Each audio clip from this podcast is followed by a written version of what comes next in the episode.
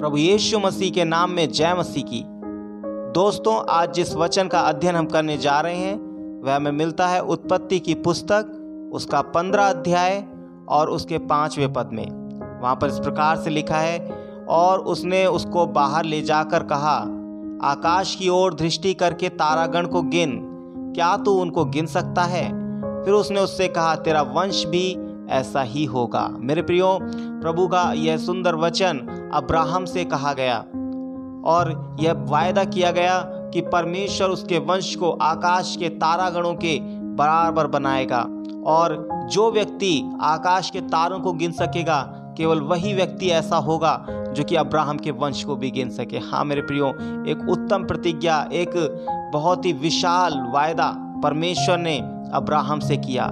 लेकिन हम यहाँ पर क्या देखते हैं कि अब्राहम बहुत ही निराशा में है। ऐसा नहीं है, अब्राहम को इस वायदे के बारे में पता नहीं है।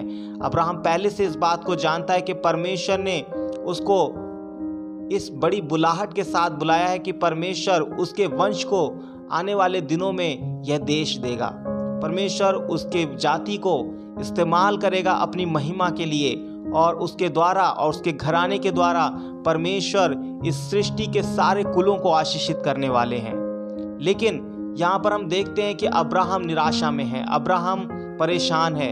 अब्राहम दुखी है, क्योंकि उसके जीवन में बहुत सारी कमज़ोरियाँ हैं। उसके जीवन में बहुत सारी ऐसी परिस्थितियाँ हैं, जिन पर जब वो निगाह करता है, तब उसे मालूम चलता है कि शायद वो धोखे में है, शायद ये वायदे पूरे नहीं हो पाएँगे।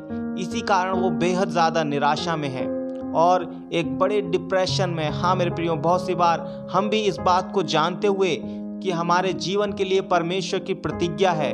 परमेश्वर ने हमसे वायदे किए हैं। परमेश्वर ने हमें एक दर्शन दिया है और हम ज़रूर उस मंजिल तक पहुँचेंगे, लेकिन फिर भी हमारे जीवन में निराशा आ जाती है, अंधकार आ जाता है, डिप्रेशन आ जाता है और वो हमें हमारे दर्शन से दूर ले जाने की कोशिश करता है।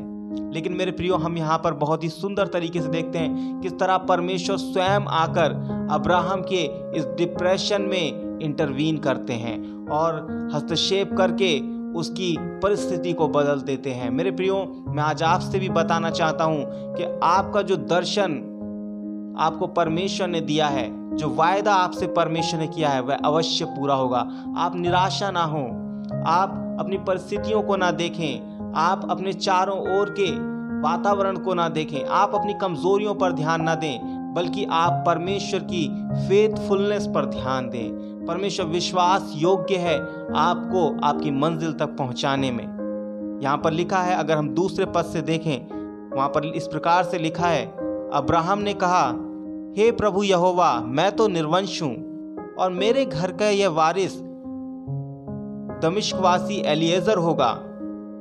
अतः तू मुझे क्या देगा? और अब्राहम ने कहा, मुझे तो तूने वंश नहीं दिया, और क्या देखता हूँ कि मेरे घर का उत्पन्न हुआ, एक जन मेरा वारिस होगा। तब यहोवा का यह वचन उसके पास पहुँचा। हाँ मेरे प्रियो, अब्राहम परेशान है, क्योंकि अब्राहम से वायदा किया गया है कि अब्राहम को परमेश्वर, ये पूरा देश देगा। उसके वंश के लोग इस देश के अधिकारी होंगे, लेकिन उसके अभी तक कोई भी औलाद नहीं है। उसको कोई संतान प्राप्ति नहीं हुई है, और इस कारण से वो यह सोच रहा है कि शायद परमेश्वर यह देश मेरे वंश को नहीं, वरन मेरे एक नौकर को देगा। लेकिन मेरे प्रियो, परमेश्वर का वायदा हमारी परिस्थितियों पर, हमारी योग्यता पर आधारित नहीं, बल्कि परमेश्वर के अनुग्रह पर आधारित होता है।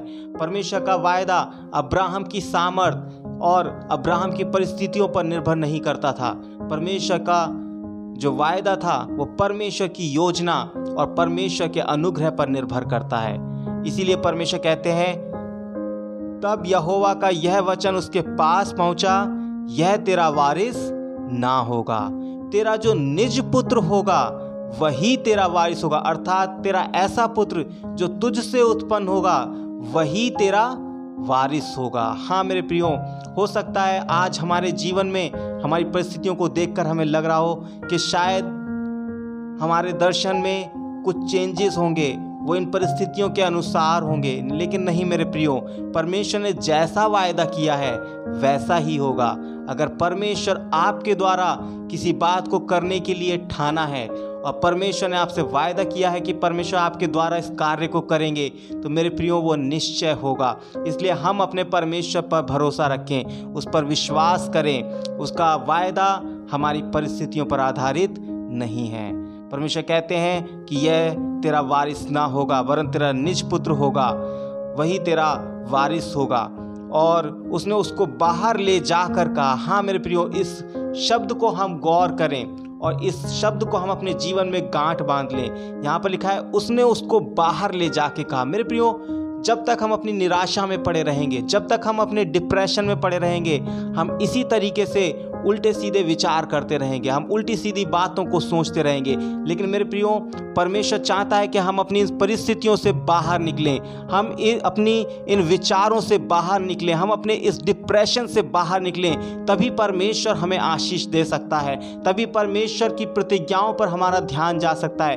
परमेश्वर उसे बाहर ले आया। हाँ मेरे प्रियो, परमेश्वर आज हमें भी हमारे डिप्रेशन से बाहर लाना चाहता है। परमेश्वर आज आपको भी आपकी निराशा से बाहर ले जाना चाहता है और कहना चाहता है कि अपनी निराशा पर गौर मत करो, अपने विचारों को ज़्यादा स्थान मत दो, अपनी परिस्थितियों के बारे में मत सोचो, अपनी कमज़ोरियों के बारे में मत सोचो, बल्कि उस वायदे के बारे में सोचो जो मैंने तुमसे किया है। इस आकाश की ओर दृष्टि करो, उस परमेश्वर के आश्चर्य कर्म को देखो जो परमेश्वर ने आकाश में किया है। और परमेश्वर जब उसको कर सकता है, परमेश्वर आपके जीवन में किए गए वायदे को भी पूरा कर सकता है। और परमेश्वर ने कहा, आकाश की ओर दृष्टि करके तारागण को गिन, क्या तू उनको गिन सकता है? फिर उसने उससे कहा, तेरा वंश भी ऐसा ही होगा। और लिखा है, उसने यहोवा पर विश्वास किया और यहोवा ने इस बात को उसके लेखे में धर्म गिना। हाँ मेरे प्रियो, क्या आज हम विश्वास करने के लिए तैयार हैं? क्या आज हम विश्वास करने के लिए तैयार हैं कि जो वायदा परमेश्वर ने हमसे किया है, वो निकट समय में ज़रूर पूरा होगा? परमेश्वर का वायदा हमारी परिस्थितियों और हमारी योग्यता से कहीं बढ़कर है और वो ज़रूर पूरा होगा मेरे प्रियो। और जब हम इस बात को विश्वास करेंगे परमेश्वर सचमुच आपको एक धर्मी के रूप में देखेंगे।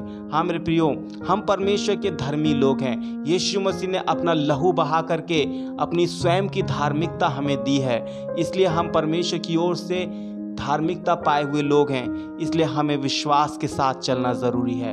हम अपनी परिस्थितियों को देखकर नहीं, पर विश्वास के साथ चलें। अपनी निराशा से बाहर निकलें। परमेश्वर के वायदे पर मन लगाएँ। परमेश्वर ज़रूर अपने वायदे को उचित समय पर पूरा करेगा। प्रभु इस वचन के द्वारा आप सभी को आशीष दे।